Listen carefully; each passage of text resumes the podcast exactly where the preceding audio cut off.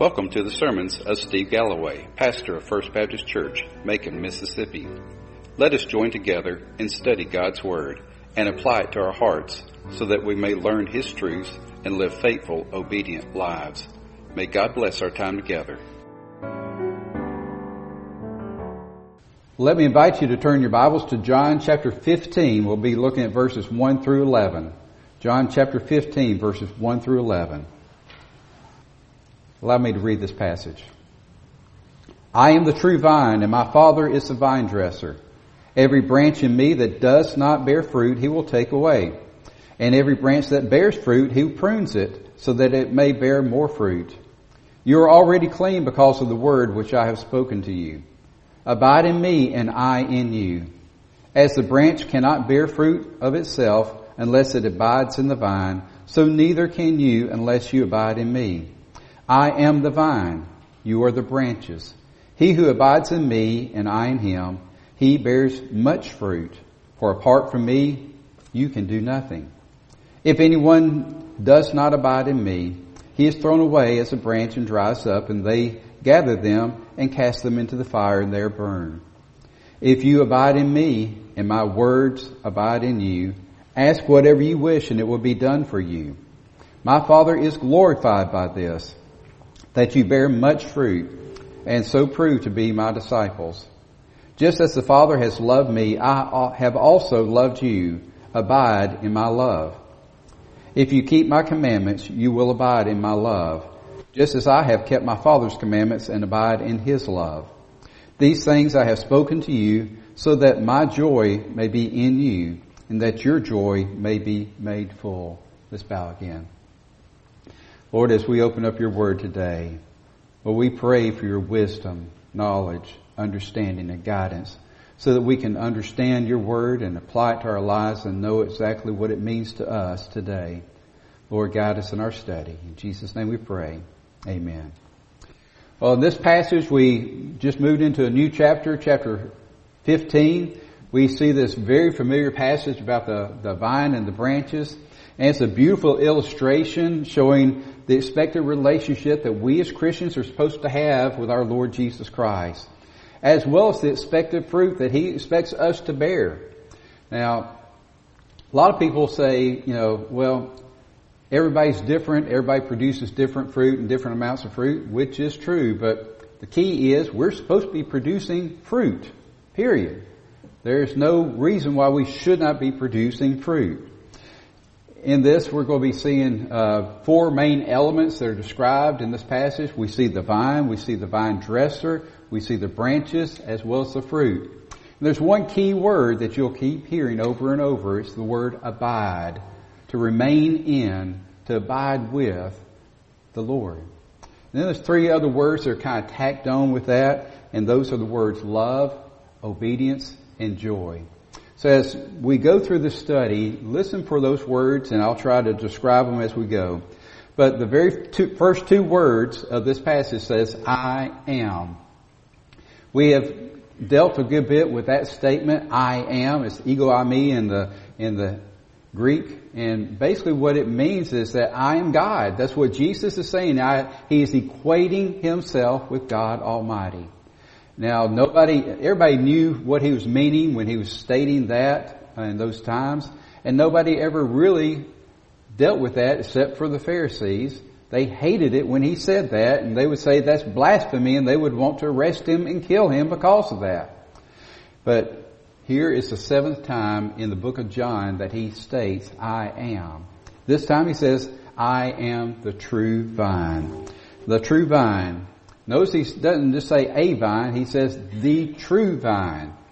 There have been many imitations, many imitation messiahs that had come and gone, and there have been many since then. But Jesus is the only true vine, the only one that can produce spiritual fruit.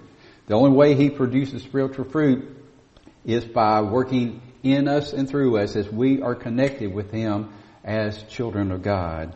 So we look and we realize that he is the only source of spiritual life as well as spiritual fruit. So we look and we see this, this image. Now, for many of us, we, we've seen grapevines, we've seen muscadine vines and scuppernong vines and things of this nature, so we kind of get the image.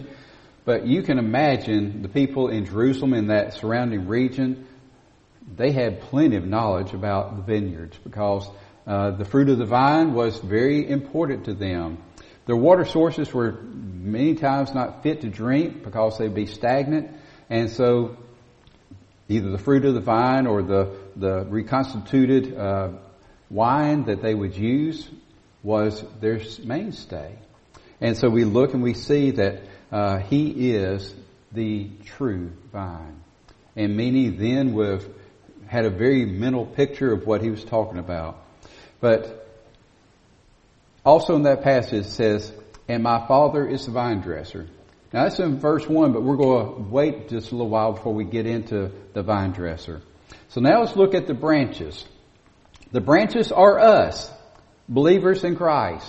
Those who have a relationship with Him because we have accepted Him as our Messiah, our Savior, and we have surrendered to Him to, to Him as Lord. So we look and we see that the branches are true believers in Christ. Now, verse 3 shows that by saying, You are already clean because of the word which I have spoken to you. You've accepted my word. Here's the word of God, the gospel of Jesus Christ. You've accepted the words of Christ. You've accepted Him as Messiah. And because of that, we're cleansed from our sins. Well, this cleansing is the evidence that we are truly belong to Him. So the branches that are described here in this passage are Christians. Here's the situation. The branches do one of three things. They produce no fruit, they produce more fruit, or they produce much fruit. So we're going to kind of break those three down for just a moment. What about producing no fruit? Well, there's a lot of people that look and they read uh, verse 6, it says, If anyone does not abide in me, he is thrown away as a branch and dries up, and they're gathered, uh, they gather them and cast them into the fire, and they are burned. There's a lot of people that use that say, oh, you can lose your salvation. If you do not produce any fruit for the Lord, He's going to cut you off. You're going to be gathered up. You're going to be burned in hell. That's pretty much what people are saying. Well, I just got through saying that the branches are children of God. Well, we have seen so many other times where, number one, we did not earn our salvation. It is a gift of God, not a works, lest any man should boast. If we receive it as a gift, then how is it that we lose it by doing something or not doing something? And if we don't do something, then how could we gain it back by earning it back? That is not biblical. This passage of scripture is not talking about salvation, it's talking about fruit bearing. And so, if you want to say that this is a difference between a Christian and a non-Christian, well, you can look at these as being not true Christians, but I truly believe that this is actually talking about a Christian who is not producing fruit. Let me be honest with you. There's been a time or times in each and every one of our lives where we were not producing fruit. Right? Everybody here has had periods of time in your life that you have not produced spiritual fruit. That's what it's talking about here. When we go through those times, and sometimes we use that old fashioned term backslidden, where we have slidden away from God. It's called rebellion is what it is. We have turned our backs on God and gone our own way. And yes, we can do that as a child of God. I've done it. You've done it. We have all done it. We have all had times in our lives where we were not producing spiritual fruits. That's what this is talking about. Times in our lives that we are not producing spiritual fruit. Verse 6 says, If anyone does not abide in me, he is thrown away in branches and dried up and uh, gathered, cast in the fire and burned. We look and we see that Here's what God is really doing. He's doing some extensive pruning. Have you ever seen where uh, a branch on a tree is diseased and you cut it all the way back to the trunk of the tree? And then maybe a year later you go out there and guess what?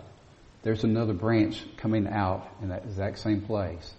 There's some, I don't know what kind of trees or bushes they are out in this uh, area below the walkway, the ramp out here. I have seen those things get cut drastically back, probably six or seven times since I've been here. And every time they just grow right back. Just like they were, had never been cut. Well, that's what God does sometimes. He sees the disease. He sees that which is not supposed to be there. And he does drastic spiritual surgery and cuts it back to the, back to the quick, back to the core. But there's always the desire from God that a new branch will spring forth, renewed. That's what God does. He never throws us away. He never says, I'm done with you. I'll never love you again. I will not forgive your sins again. God will always renew, restore our relationship with Him. That's His, that's His desire. He never wants anyone to stay in that non-fruit bearing stage. He loves us and sometimes the, the judgment, the discipline is severe. So that's really what we're talking about is really a, a, a spiritual surgery to remove the cancer, to remove the, that which is diseased. But he also does something else. He says that he will prune. Look at verse 2.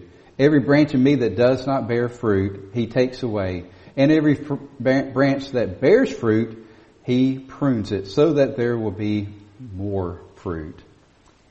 Now, God's desire is for us to produce fruit, right? He doesn't want just the least amount, least amount that we can possibly produce and say, okay, I'm bearing fruit. We should always have a desire to produce more fruit. Well, here's what God does. He prunes us. Pruning is taking away that which is dead and disease, which we've already talked about, but it's also taking away some of the healthy, or at least some of that which is actually still growing and still producing some fruit. Now, did a little bit of research on the pruning process, whether it's a, a grapevine, whether it's a tree. Here's basically what the, the arborists, the ones who are professionals at doing this, they examine each and every branch. Number one, they look for the healthy branches, the ones that are already producing much fruit and have the potential to produce even more.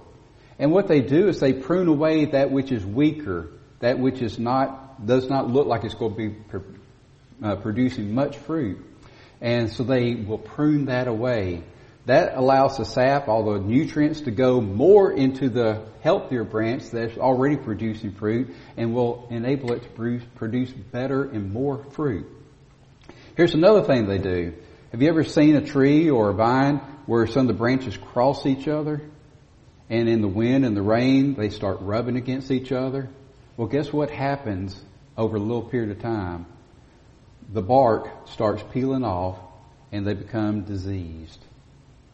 And they will both die away or become diseased and neither one of them will be able to produce fruit because they're putting all their effort into trying to heal what is damaged. So again, the pruner will lop off either one or both of those.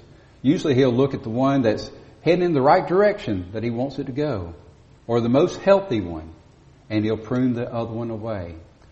What's the purpose for pruning?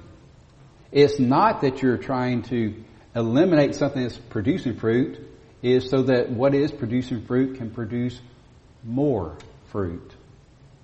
Now, how do we put that into human terms? Here's the situation. God has given each and every one of us at least one predominant spiritual gift, right? That's, that's, that's biblical, by the way. We have a spiritual gift that God wants us to, to focus on and to use so that we can minister in His name in the world around us. Now, what happens if we cannot say no to anybody? We have this one predominant spiritual gift that we're supposed to be doing. Let's just say it's teaching, and you're teaching a Sunday school class.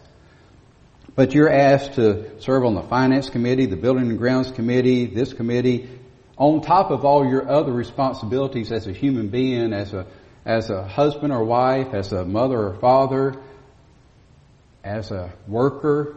You've already put in 40 hours plus a week. You're taking your kids to ball games, soccer practice, all these different things. You're trying to be a good husband, wife, father, mother. You're trying to do all these things. And on top of that, you've got meeting after meeting after meeting. What's going to probably suffer? What God's called you to do most? Your teaching, the time of preparation is going to suffer. So basically the pruning process is sometimes God saying, you need to examine your life and see what is the most priority in your life. And actually say no to some of the other things. Find out, number one, where God wants you. Where does God want you to be serving Him? What giftedness does He have in you? Focus on that gift and let everything else be secondary or thirdary or whatever. Even eliminate some of the things that are keeping you from being what God wants you to be. That's what the pruning process does. And it also is the process of looking at our lives spiritually. What is going on in our lives that God doesn't like? Is there sin that we're committing that we're not repenting of? Or something that continues in our life that we know that God does not like and we're not willing to give it up? Sometimes God takes the, the scalpel and He does that spiritual surgery to remove it. That's called part of the pruning process. But the whole purpose for this process is that we produce not just some fruit, but more fruit. And then he says, I want you to produce much fruit. Our goal as a child of God should be to produce as much fruit as we possibly can. Well, how do we do this? It's found in the word abiding. Look at verse 5. I am the vine, you are the branches. He who abides in me and I in him, he bears much fruit. For apart from me, you can do nothing. Or you can't do anything. Whichever way you want to say it. Whether you're got the positive or the negative side of it. Either way, without Jesus, there's nothing spiritual of worth that we can do. So here's the word, abide. To remain in Him and to allow Him to remain in us. Well, how do we abide in Him? Well, it began the day that you said, Lord, I believe that I'm a sinner. I believe because of my sins I deserve eternal death. But I believe that you died on the cross to save me from my sins and I accept you as my Savior. And I love you because you love me. And I want to surrender to your Lordship of my life. That's when we begin abiding in Him. Well, how does He abide in us? Well, the natural process, and I've been sharing a lot about this as we've studied through this, and I pray that you've been reading the messages I've been sharing with you on Wednesdays, dealing with the Holy Spirit. Well, that's the abiding in us. As we abide in Christ, the natural spiritual thing that takes place is that He, through His Holy Spirit, dwells in us. He becomes a part of us. God with us is Jesus. God in us is the Holy Spirit. That's important. We must surrender anew each and every day so the Holy Spirit can abide in us, work through us for His honor and glory. And so the abiding is that two-way street. We abide in Christ. He is our Lord, our Savior, and He abides in us as the Holy Spirit works in us. So that only happens when we live a surrendered life to Him. And what's the result? We produce much fruit. And as a result of producing much fruit, we glorify God. Look at verse 8. My Father is glorified by this, that you produce or that you bear much fruit, and so prove to be my disciples. Hmm. God actually wants to see proof that we're His disciples. As we produce much fruit, we glorify God, and as a result, it is evident that we are His disciples. So as we bear fruit, it proves that we are children of God. So we look and we see that not only do we glorify God as a result, but there's also the result of a right, right relationship. Look at verse 7. If you abide in me and my word abides in you, ask whatever you wish and it will be done for you. Notice the very first word, if. If you abide in me and if I abide in you, my word abides in you, then you can ask anything you wish and it will be done for you. So, how much money you go ask for? What kind of car or truck or SUV do you want? Is that what he's talking about? No. Because you gotta go back to when somebody asked Jesus, how should we pray? He said, Thy will be done on earth as it is in heaven. That's how we pray. We pray for God's will to be done through us here. So our prayers are not self-centered, they're God-centered. Our prayers are for God to work in us and through us to accomplish His good and acceptable and perfect will. That's what we get when we have this right relationship. It produces this as we bear fruit and as we abide in Him. If we abide in the love of Christ, then guess what's going to happen?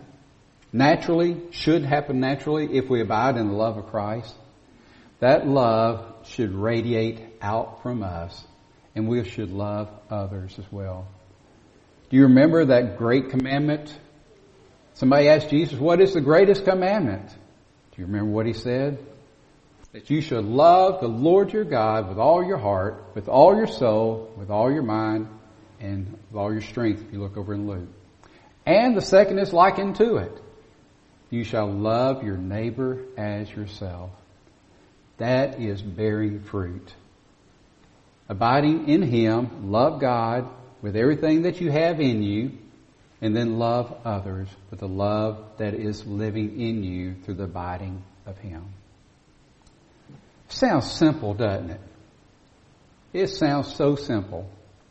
We abide in Christ, He abides in us, and all these things just happen to work out. There's one problem, and you see that problem every time you look in the mirror. It's me. I choose how much I want to abide. I, I give God, I give the Holy Spirit as much leeway as I want to give Him. That's called sin. We need to be surrendered. Even when we don't like what He wants us to do, we need to do it because it's going to bear fruit. God's not going to make us or ask us or guide us to do anything that's going to be contrary to His will. He wants to be glorified in every single thing that we do because it's producing spiritual fruit. So even if it means facing trials, persecution, difficult times, going against the flow of society, which if you're a Christian, you're pretty much going against the flow of society right now, then that's what we're supposed to do. It's called living a surrendered life. So we look at all these things and he says, not only do you receive my love, not only are your prayers answered, but here's one more thing I want you to receive. I want to give you my joy. And not only just joy, but that your joy may be full, complete, filled up to overflowing. Now, what is joy? Well, we read a passage of scripture, it's called the Beatitudes. Blessed are, happy are those who do these things.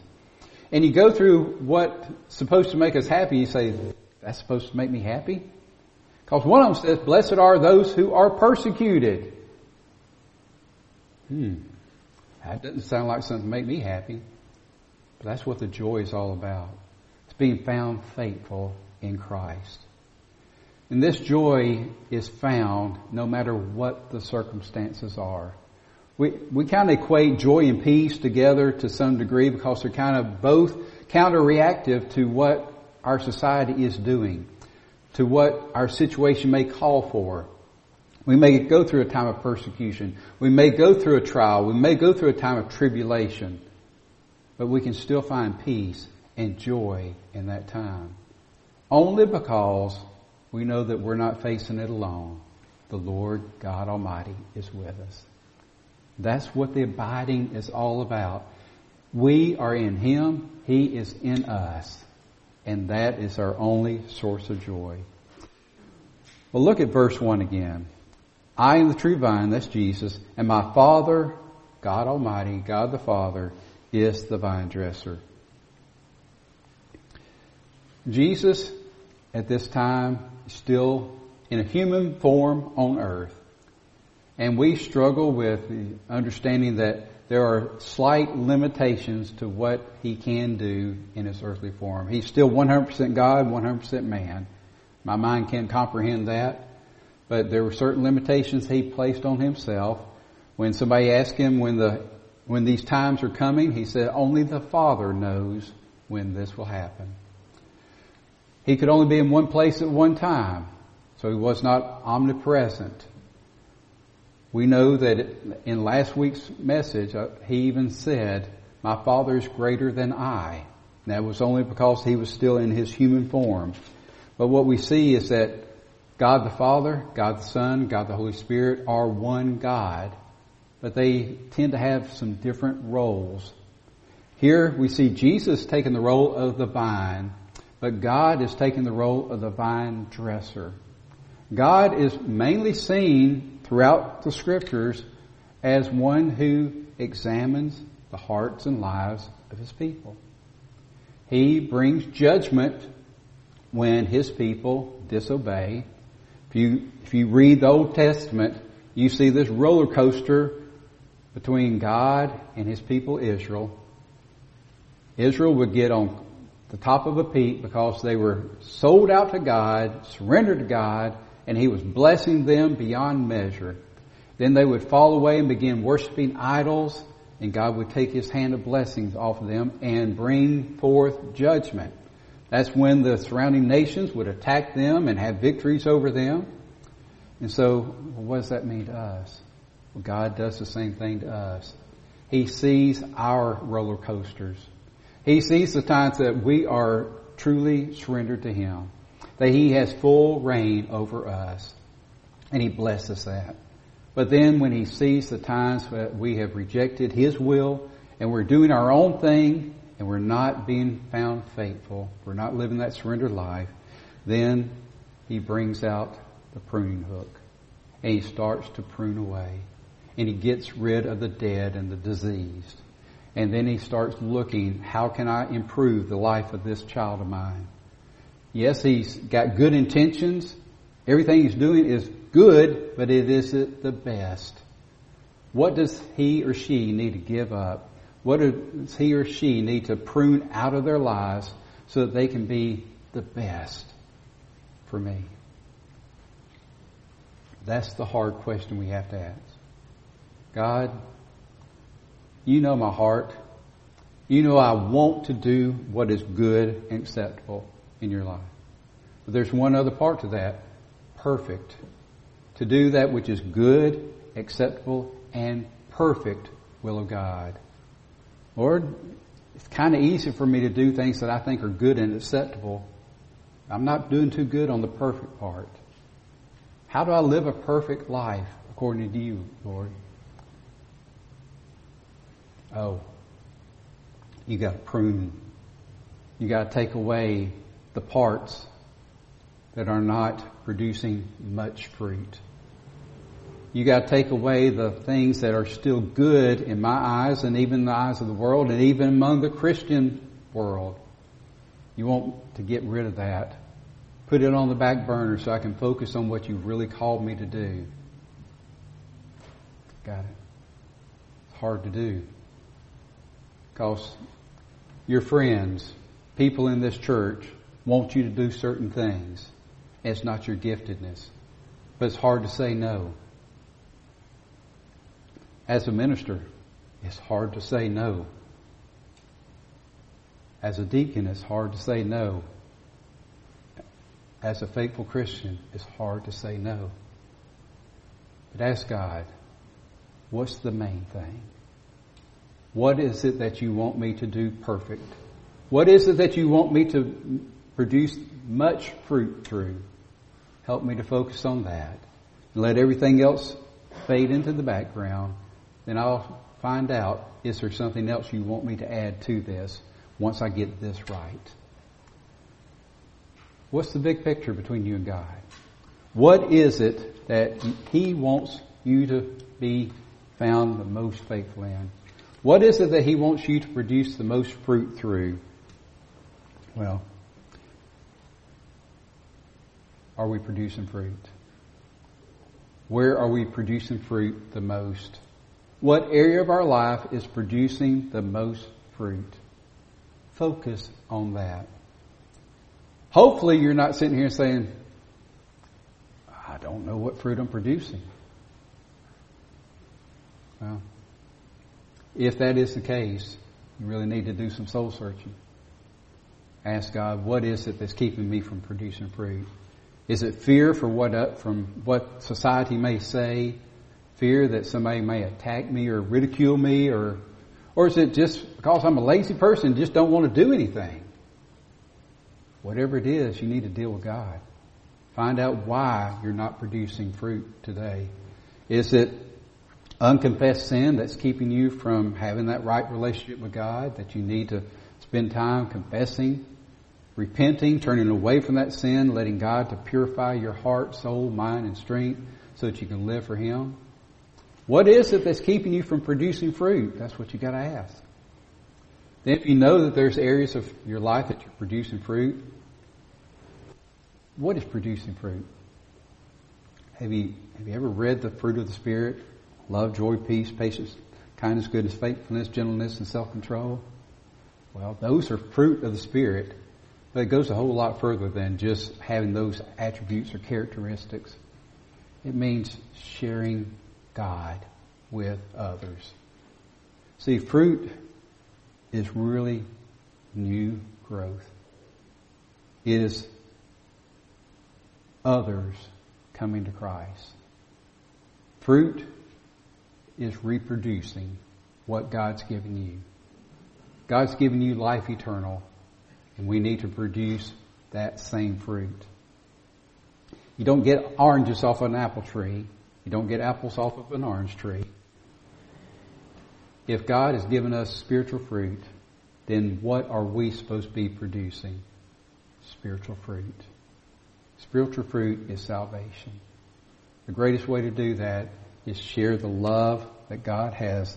Did, did you notice how many times love is used in this passage of Scripture? Look at verse 9. Just as the Father has loved me, I have also loved you. Abide in my love. If I, if you keep my commandments, you will abide in my love, just as I have kept my Father's commandments and abide in His love.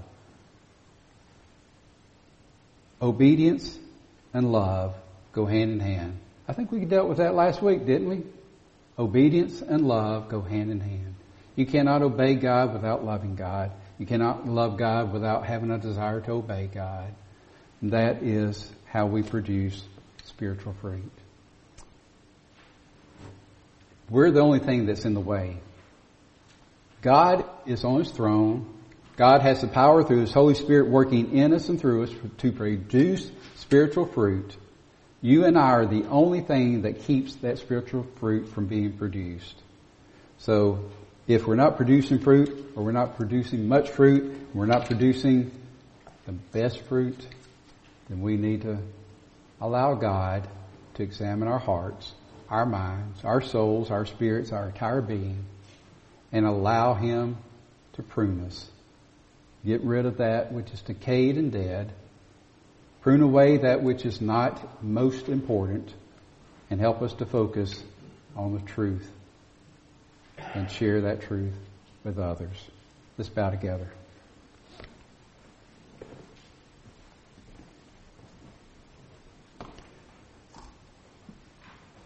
Dear Lord, when we read this passage. It's such a beautiful passage about buried fruit, about love, about a relationship, about the benefits of that relationship.